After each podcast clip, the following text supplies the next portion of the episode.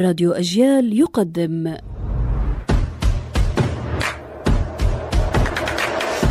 أصل الكلام عارف حجاوي الخفاش هو الوطواط الذي تسميه الناس الوطوط وهو في خيال الناس فأر طائر ولا علاقة بينه وبين الفأر.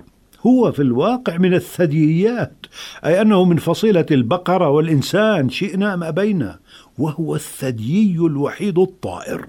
الخفاش كلمة فارسية. وهذا الحيوان قد يكون كبير الحجم ويسمونه عندئذ الثعلب الطائر أو قد يكون بحجم عقلة الأصبع.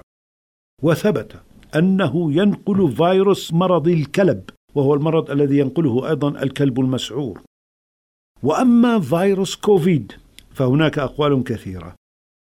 يقولون إنه جاءنا من خفاش ذبح وأكل في الصين ربما. قيل إن الخفاش أعمى ويطير ويستدل على طريقه مستعينا بذبذبات يصدرها فيسمع صداها عندما ترتد عن الفريسة. لكن الخفاش الكبير مبصر بعض أنواعه أحد بصرا من الإنسان والخفاش الصغير جدا مبصر لكنه ضعيف البصر.